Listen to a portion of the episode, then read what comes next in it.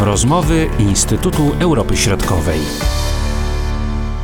Witam naszych słuchaczy w rozmowach Instytutu Europy Środkowej. Przed mikrofonami Marcin Superczyński. Jest ze mną Jakub Olchowski. Dzień dobry, Kubo. Dzień dobry. W tym odcinku będziemy rozmawiali z jednej strony o skuteczności sankcji nakładanych na Rosję, a także y, o tym, czy firmy, które wyprowadziły się y, z Rosji po mm, rozpoczęciu agresji pod koniec lutego tego roku, czy one do tej Rosji wracają, a jeśli tak, to jakich sposobów używają, żeby na ten atrakcyjny rynek wrócić. Jak to wygląda z tego praktycznego punktu widzenia?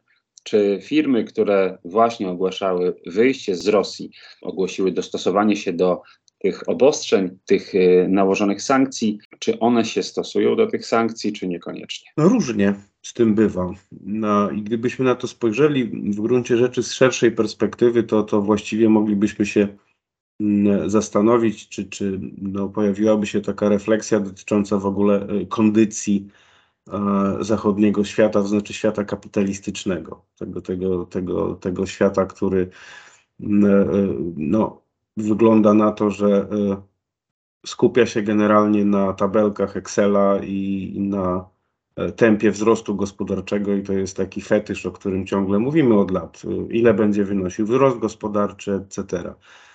Mm, bo gdzieś w tym wszystkim, gdzieś w tym wszystkim się chyba zagubiły różne kwestie wartości, różne kwestie moralne i tak dalej. I niestety to, co się dzieje w, w przypadku um, sankcji tych różnego rodzaju e, ekonomicznych związanych z agresją Rosji przeciw Ukrainie, to doskonale pokazuje.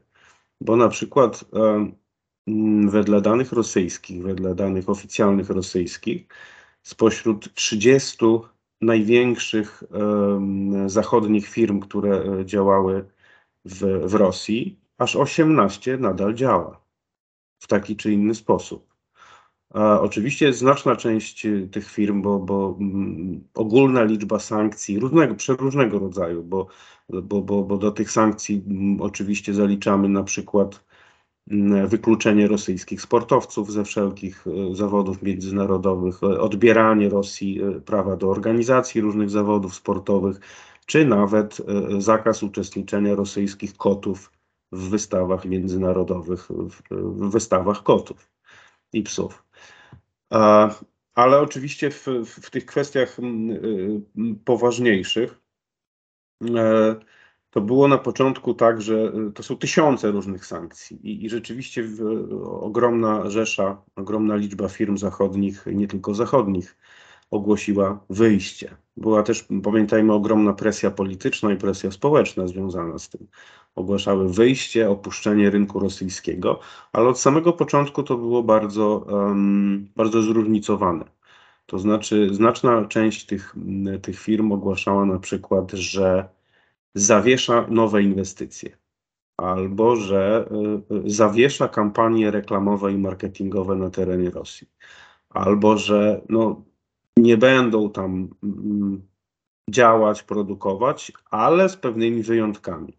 Wiele firm na przykład e, e, na przykład e, takie, takie wprowadzały takie, takie ograniczenia, że no to będziemy sprzedawać, a tego nie będziemy sprzedawać. E, to dotyczy firm kosmetycznych, to dotyczy firm z branży spożywczej, e, etc., motoryzacyjnej. Od samego początku było to dość, dość zróżnicowane i, i do dzisiaj e, niektóre ogromne koncerny, na przykład Google czy Apple, dla których rzeczywiście Rosja jest potężnym rynkiem, no, ma, zajmują taką dość ambiwalentną postawę. I tak Trochę się wycofujemy, ale tak nie całkiem. Są różne patenty, można powiedzieć, stosowane, prawda, że wysyła się towary załóżmy do mm, państwa X czy państwa Y, tam te towary są przepakowywane na przykład, pojawiają się nowe nazwy y, tych starych produktów. No i one trafiają do Rosji z powrotem. To tak jak kiedyś w przeszłości y, słynne białoruskie ostrygi. Po tych sankcjach związanych z aneksją Krymu y, rzeczywiście Rosjanie obeszli w dużej mierze te sankcje, e, importując towary, e, te zakazane towary, czy, czy objęte sankcjami właśnie przez Białoruś, gdzie one były przebrandowywane, przepakowywane i trafiały jako białoruskie, no, ostrygi chociażby, do Rosji. W tej chwili e, kierunek białoruski nie jest już taki oczywisty, bo sama Białoruś jest objęta e, ogromną liczbą sankcji, ale inne państwa, które niekoniecznie niekoniecznie te sankcje popierają. Przykład Azja, Azja, Azja Środkowa, chociaż tam też się to zmienia, ale to też odrębny temat.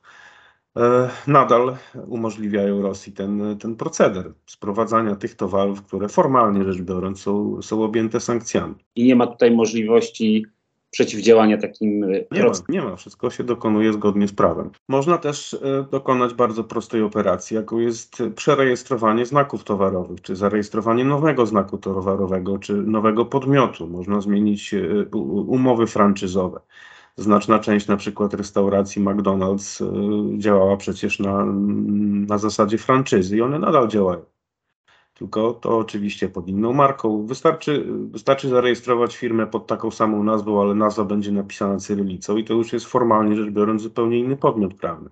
I oczywiście takie rzeczy są, e, takie rzeczy się dzieją. Są firmy, które e, absolutnie i zdecydowanie wyszły z, z, rynku rosyjskiego. To, to są firmy na przykład takie jak Shell czy, czy BP, brytyjskie, ale to akurat mnie dziwi, bo biorąc pod uwagę stosunek Wielkiej Brytanii od samego początku do agresji i do, do Rosji w ogóle, czy IKEA, która zamknęła wszystko i pozwolniała wszystkich. No ale to jest z kolei firma szwedzka, a no cóż, Szwecja właśnie, e, właśnie zostanie członkiem NATO i, i też jej relacje z Rosją są e, no, dość, dość jednoznaczne. Ale takie firmy na przykład francuskie jak Leroy Merlin czy Auchan, one nigdy nie wyszły, w ogóle nie, nie zmieniły swojego zakresu działalności Rosji. Tutaj mówimy o sprowadzaniu pewnych towarów, prawda, do Rosji. No, a z drugiej strony, jeśli chodzi o o wysyłanie e, z Rosji ropy naftowej, produktów e, ropopochodnych, węgla, stali, żelaza. Czy tutaj też podobny proceder gdzieś będzie miał miejsce, że to się będzie jakoś obchodziło? Oczywiście nie, nie wszystkie sankcje naraz weszły i tam jest ten czas, jeśli chodzi o ropę, ten w ciągu sześciu miesięcy. Natomiast y, z, z, niektórymi odstępstwami tutaj możemy się spodziewać podobnych zagrań. Z pewnością, bo takie y, zagrania już też miały miejsce po, po aneksji Krymu i po wojnie, po tym, tej, po tym konflikcie otwartym na Donbasie 7-8 lat temu. Też obchodzono te sankcje dotyczące na przykład eksportu węgla. Ten węgiel y, kradziony de facto przez Rosjan z Donbasu, on jechał na zachód. I mimo, mimo sankcji, mimo, mimo różnych tych prawnych ograniczeń i na pewno Rosja będzie się starała robić to, y, robić to nadal. Jak ta problematyka jest odbierana na samej Ukrainie? Co Ukraina może tutaj w tej sytuacji robić? Czy pozostaje tylko apelowanie, czy może podejmować jakieś kroki prawne, które będą skuteczne? Niestety Ukraina może co najwyżej e, apelować do sumienia do sumienia świata, dlatego że no nie ma żadnych instrumentów prawnych, e, żeby e, zmusić y, y, firmy jakiekolwiek przecież do, do, do pozostania bądź wyjścia z Rosji. A e, no, te apele oczywiście się pojawiają e, według Ministerstwa Spraw Zagranicznych e, Ukrainy.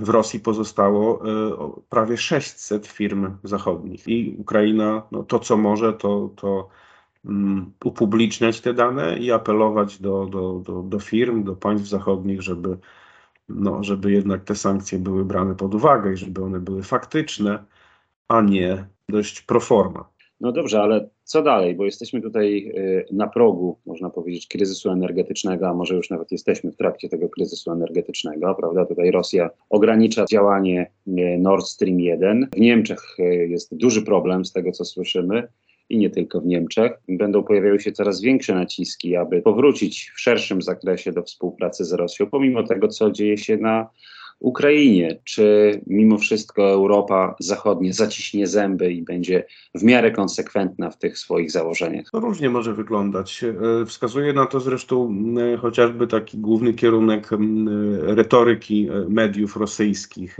i tej rosyjskiej oficjalnej linii propagandowej, wedle, wedle których to E, Zachód jest, Zachód sam sobie strzela w kolano, postępuje głupio i nieodpowiedzialnie i, i cała e, e, inflacja, która w tej chwili uderza w Zachód, recesja gospodarcza, która na pewno uderzy w Zachód, to jest wina wyłącznie Zachodu.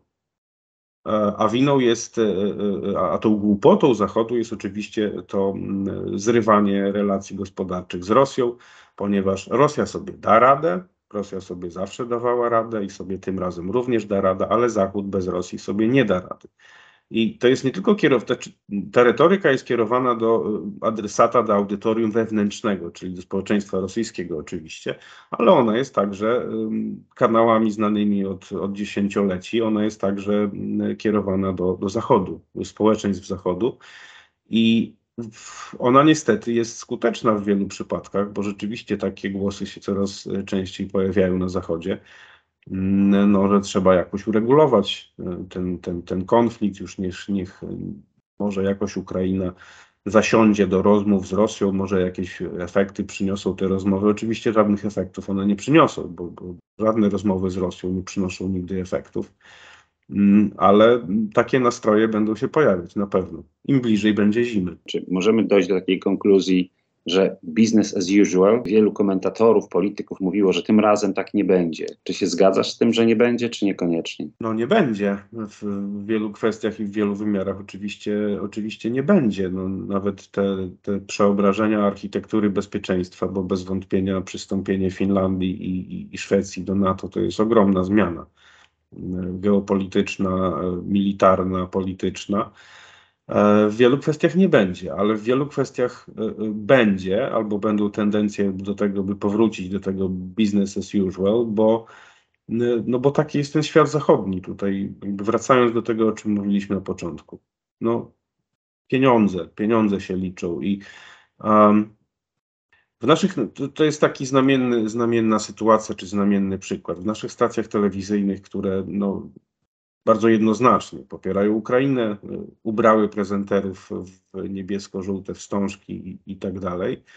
No, więc w naszych stacjach telewizyjnych są takie sytuacje, że mamy program informacyjny, w którym jest dużo mowy o barbarzyństwie Rosji, etc.